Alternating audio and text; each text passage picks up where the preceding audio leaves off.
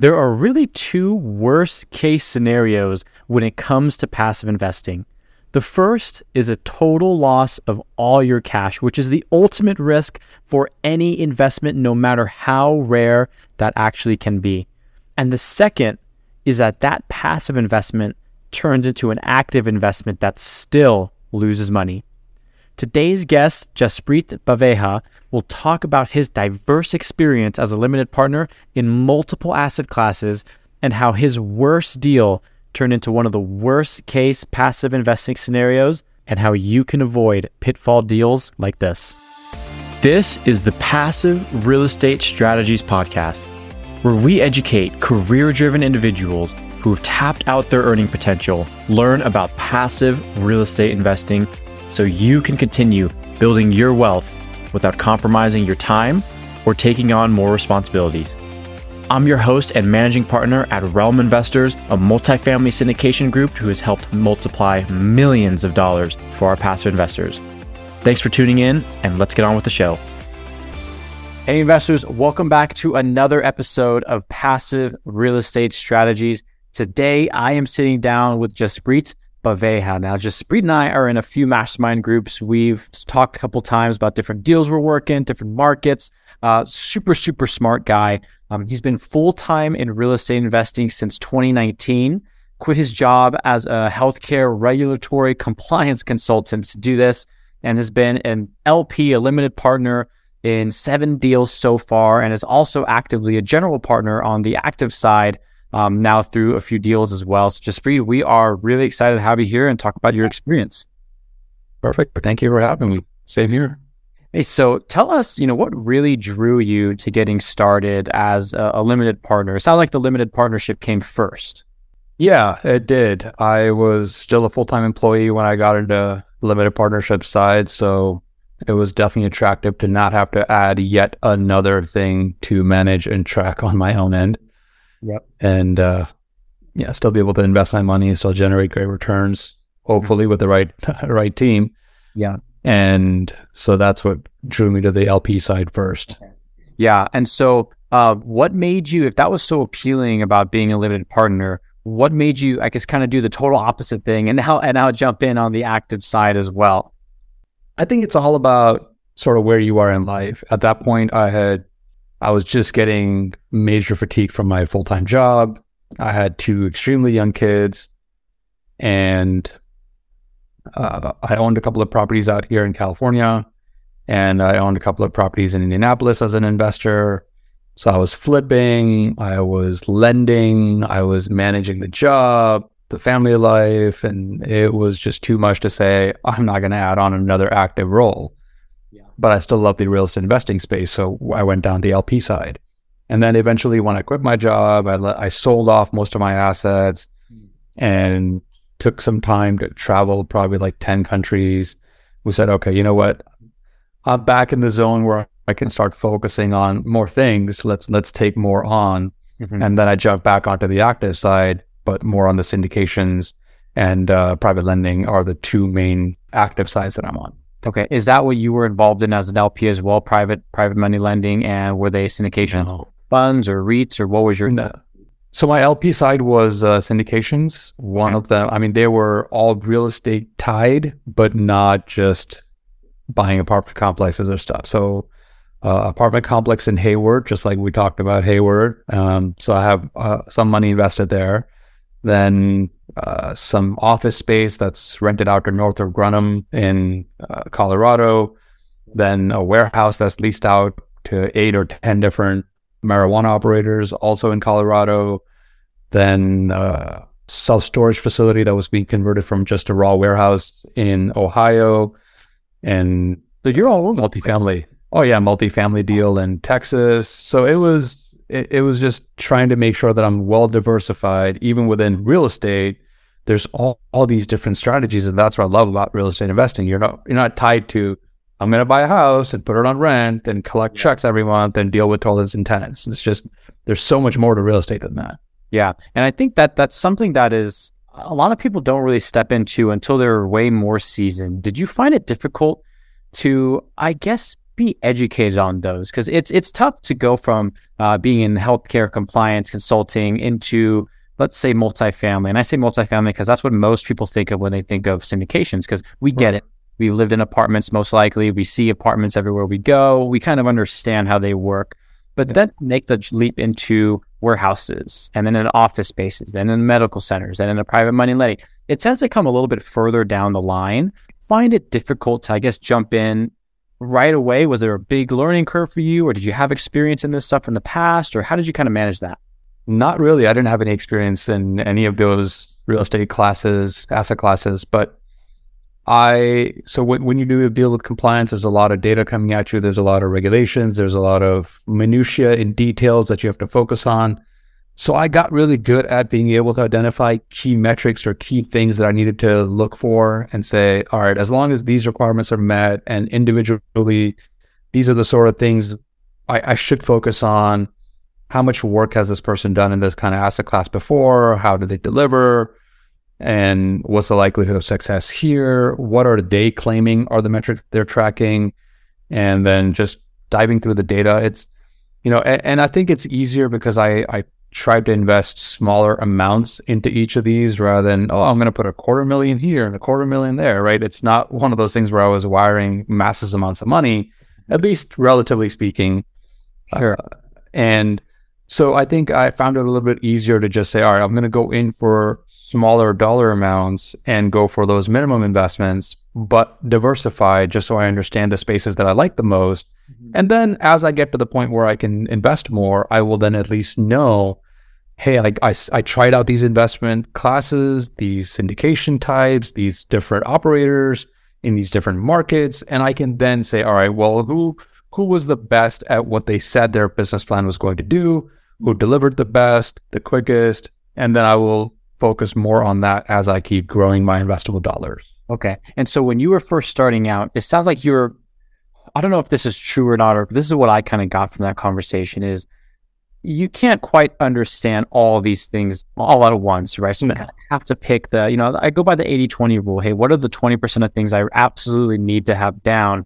Yeah. most of the way there. Then there's some things you just will never learn until you get in and do a couple of deals, right? Or exactly. And whether active or passive.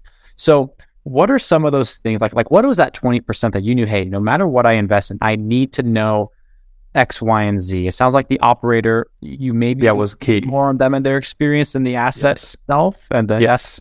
Okay. What kind of things were you looking for specifically? It sounds like you said experience um, yeah how many deals have they done of this type before? Are they in the similar markets that they're trying to do it in now?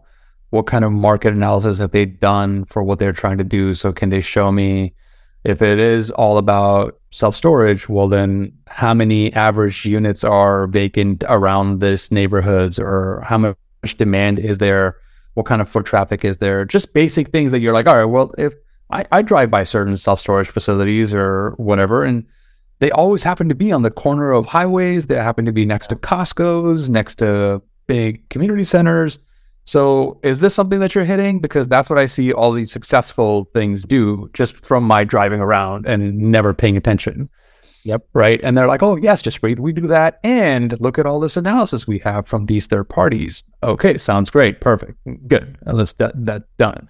And then I think uh, return rate, right? Like how long is it going to take for my money to come back and how at what equity multiple is it going to come back at? And uh, definitely the experience of the operator matters the most to me uh, beyond the assets. But again, 80 20. Were you diving in a lot to the specific underwriting of that, or were you saying more, hey, this operator, I've really vetted them. I love the way they're answering our questions. I love their experience. They're in the markets. So, I, you know, I kind of trust their underwriting. I'm not going to go dig into their underwriting. Or did you look at underwriting? Did you learn about underwriting? Um, I think that's a big obstacle for a lot of people too, is they get this financial projection and they're like, I don't know, all the cells are green. Looks good to me. Yeah. they don't really know yeah. what it is. Was that right. you, or were you kind of leaning on? I feel very confident in the operator and what they've had to say and the work they've already done and the mm-hmm. read they've done. So I, I feel very confident they have that down. What was your take?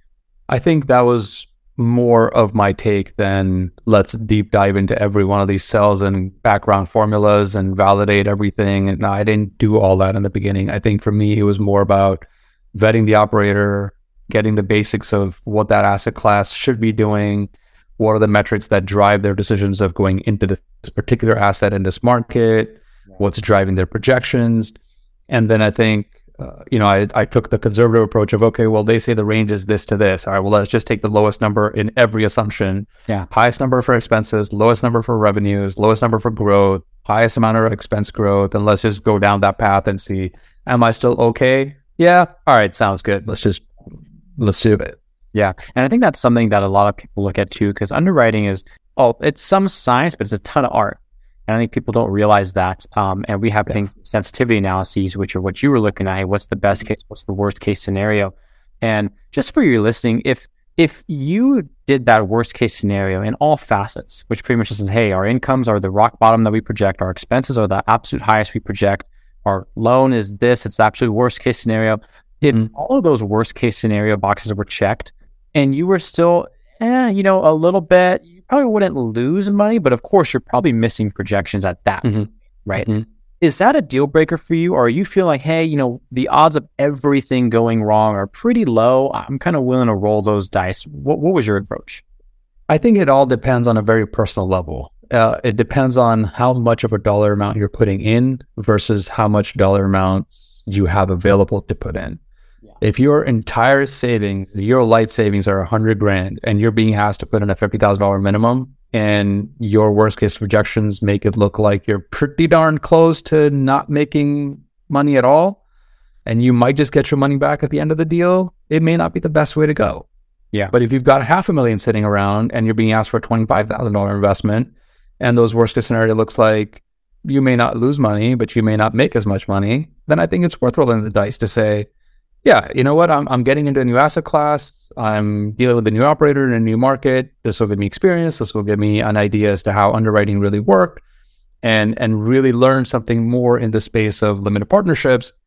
I'm okay rolling the dice. So that's the kind of mindset I had.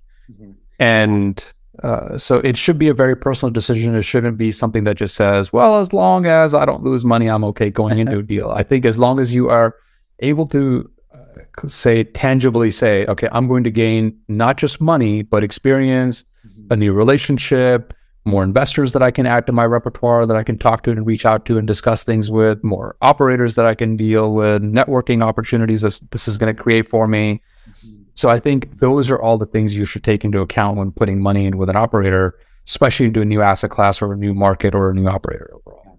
I really love that that thought process because, you know, just like we had said before, at the end of the day, you will not learn everything that you want to learn. It doesn't matter what podcast you listen to, what books you read, what you know, what operations you speak to. Really, once you do that first deal, that's when you're going to get flooded again with information, and that's the information that sticks. Yep. You know that you even if you heard it on a podcast one time, now you actually do it. You're like, okay, this is what they were talking about. I kind of forgot. And then the next deal is you just know those things. So you know, even if I'm not saying you want to to break even or you don't want to hit projections, but there's always that aspect of, hey, I learned a lot during this deal whether it's an asset class or maybe you're like, man, I hate warehouses. I will not ever invest in another warehouse again. Okay, that's a pretty good lesson to learn that you really would never have learned without taking a dive right. doing it. Um, so, out of all the asset classes that you've been in, uh, such a diverse experience, do you have a favorite, a least favorite? Have you found, or do you are you really excited about something like you see on the horizon? Oh man, I could just see warehouses taking off in the future, and this is why. Or, or what are your thoughts?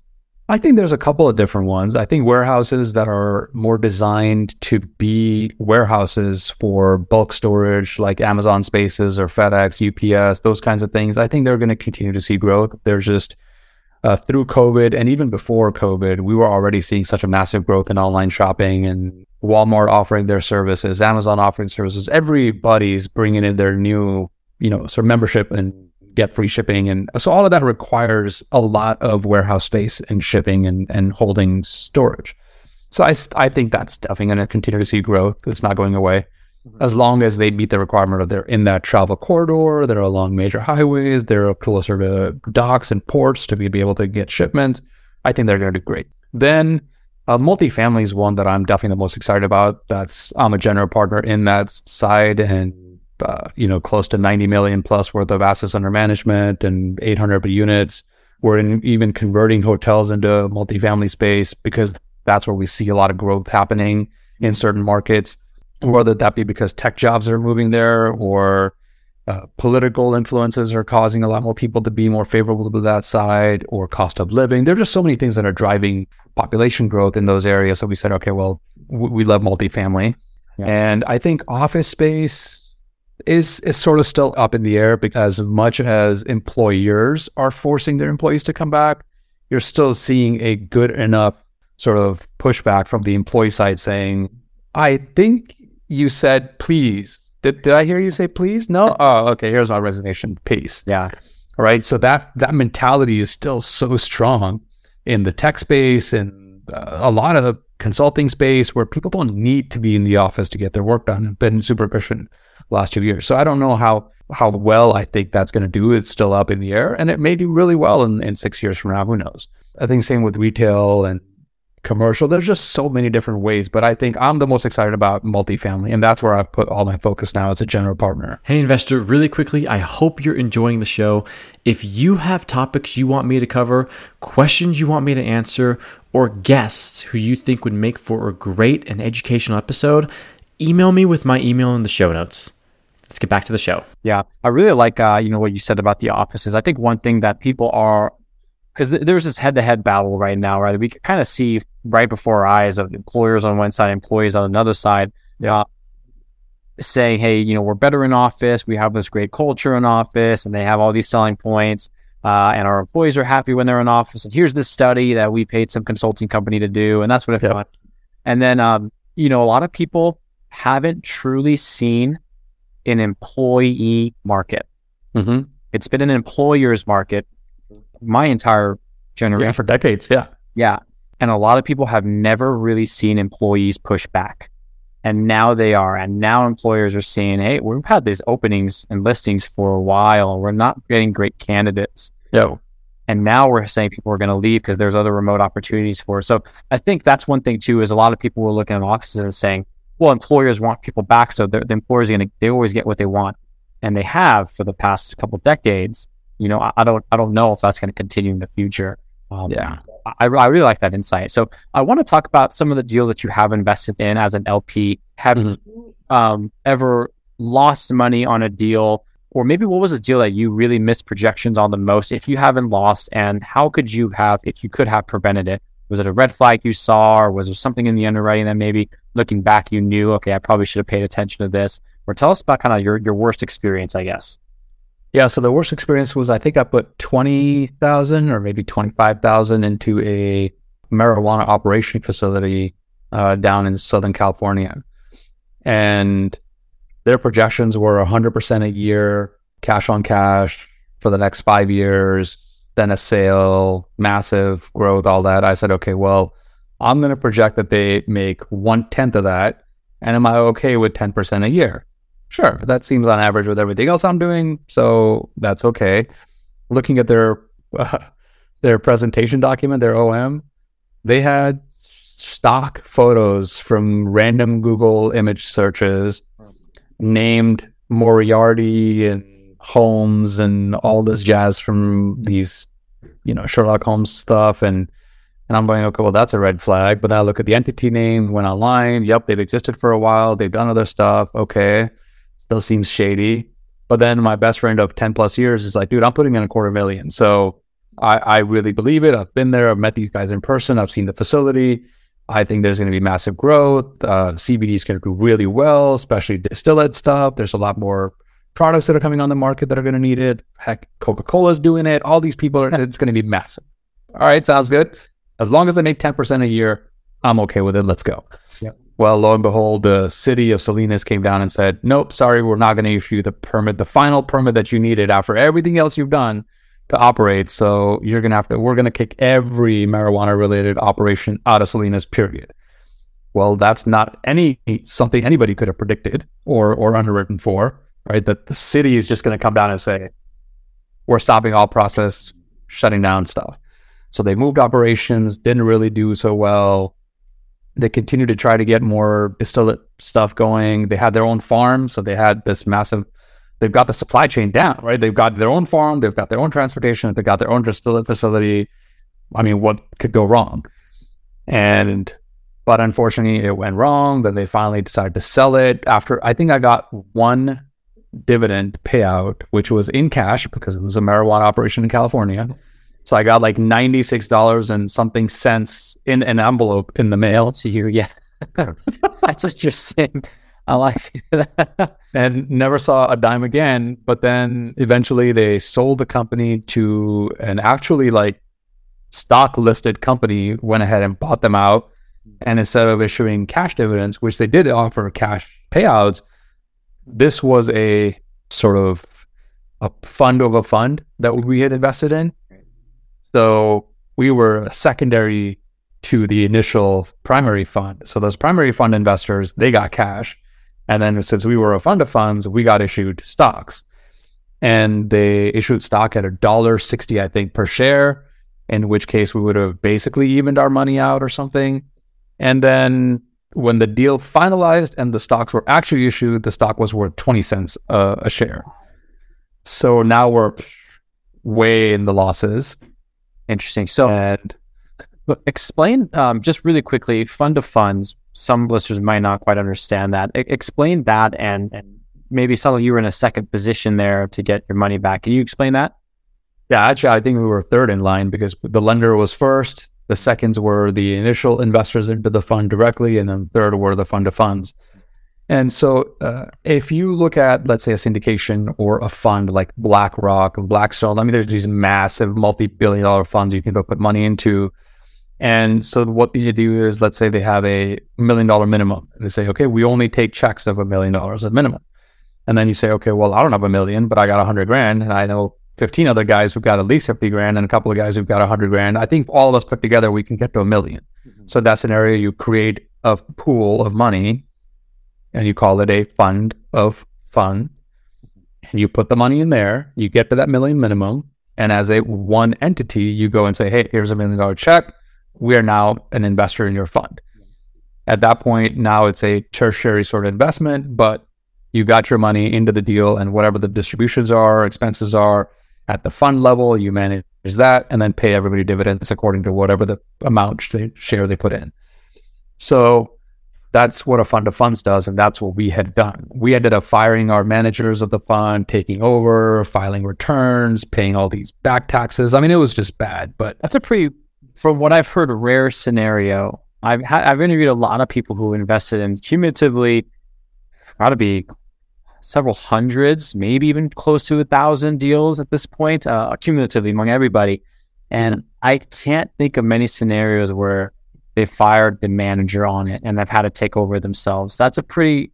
So I'm glad for the listeners that you get to hear that that's a possibility yeah, al- albeit rare, but if it's in the OMs uh, or the operating agreements, typically is what needs to happen Yep. you and the investors to take over. What Yep. kind of essentially you have to really drop the ball and almost be malicious in a sense.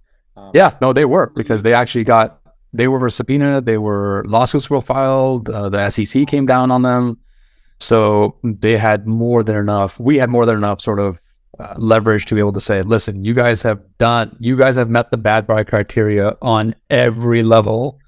You're out. Yeah, and And so they were they were shares that they had issued for equity shares for, oh, you got us in touch with this person. Here's equity shares. And so then we took over as managers, got rid of all of the excess trim, you know, trimmed all the excess fat and only brought it down to okay, whoever put actual money in the deals yeah, is the one that's going to get prorated shares. Da, da, da, da, da. We did the whole cap table all over again. And so, that's the most active passive investment that I think I've heard of. yeah, exactly. Through the investor pool and finding out who put in money and who was essentially illegally given a share because you can't do that. You can't just um, essentially give that Willy nilly offer shares. Yeah. Right, correct. And so, yeah, that, that that's blatantly fraudulent, definitely in the bad boy clause there. So, well, I, I really like that story because I think part of it you could have prevented maybe just with like the a couple of the red flags you saw. And again, maybe Mhm. some of those things individually aren't deal killers if they have a stock image. Like, and maybe it, it's not the best look, but if it's the only thing and everything else looks great, okay, you might overlook it. But these things co- compiled together, you know, maybe maybe you think about it again, and and some of it you could not have foreseen. But that's one thing to always think about is what are the regulations around it. That's one of the reasons why I- I'm very hesitant to do Airbnb anything, because just Mhm. one stroke of a pen, you know, it could totally deter your entire business plan. And so um, I know the marijuana uh, investors they go through that. um, Airbnb, people with Crypto. yeah, yeah. So just thinking about how can the government or how can some external factor totally take this off the rails? And then some of it is also, hey, what are some of the red flags to look for in the operator? So I'll just read. I really, really like that story. It's it definitely was a, a roller coaster one for me because it's something I haven't heard of people having to do. So um, you know, Yeah. So tell us about you know anybody who's listening, how they can get a hold of you, and maybe who should get in touch. Yeah. So uh, if you just look up my name, Jaspreet Baveja on Google, you will find more than enough information, luckily enough, about me from my phone number to WhatsApp contacts, email addresses. Uh, so just reach out on LinkedIn. I think that may be the easiest and best way to get a hold of me is just reach out on LinkedIn and we can talk about anything from limited partnership to JVs to multifamily syndications. And the one thing that's closest and dearest in, to my heart is private lending. That's what I've done about 300 transactions now. And so that is one space I feel like I understand more than anything else in the world. But yeah, it's, I'm open to a conversation to anyone uh, who's interested to talk. Awesome. So listen, we're going to put links to Jaspreet's profiles in the show notes. While you're there, if you haven't already, make sure you download our free ebook, The Definitive Guide to Passive Real Estate Strategies. Link again in the show notes. Jaspreet, thank you so much for coming on the show. Thank you for having me, Justin. Well, that's it for today's show. Make sure you subscribe so you don't miss any future episodes. And if you're looking to learn more about passive real estate investments, make sure you head to our show notes and download our free ebook, The Definitive Guide to Passive Real Estate Strategies, where we reveal the ins and outs of the truly passive ways to invest in real estate. We'll see you on the next episode.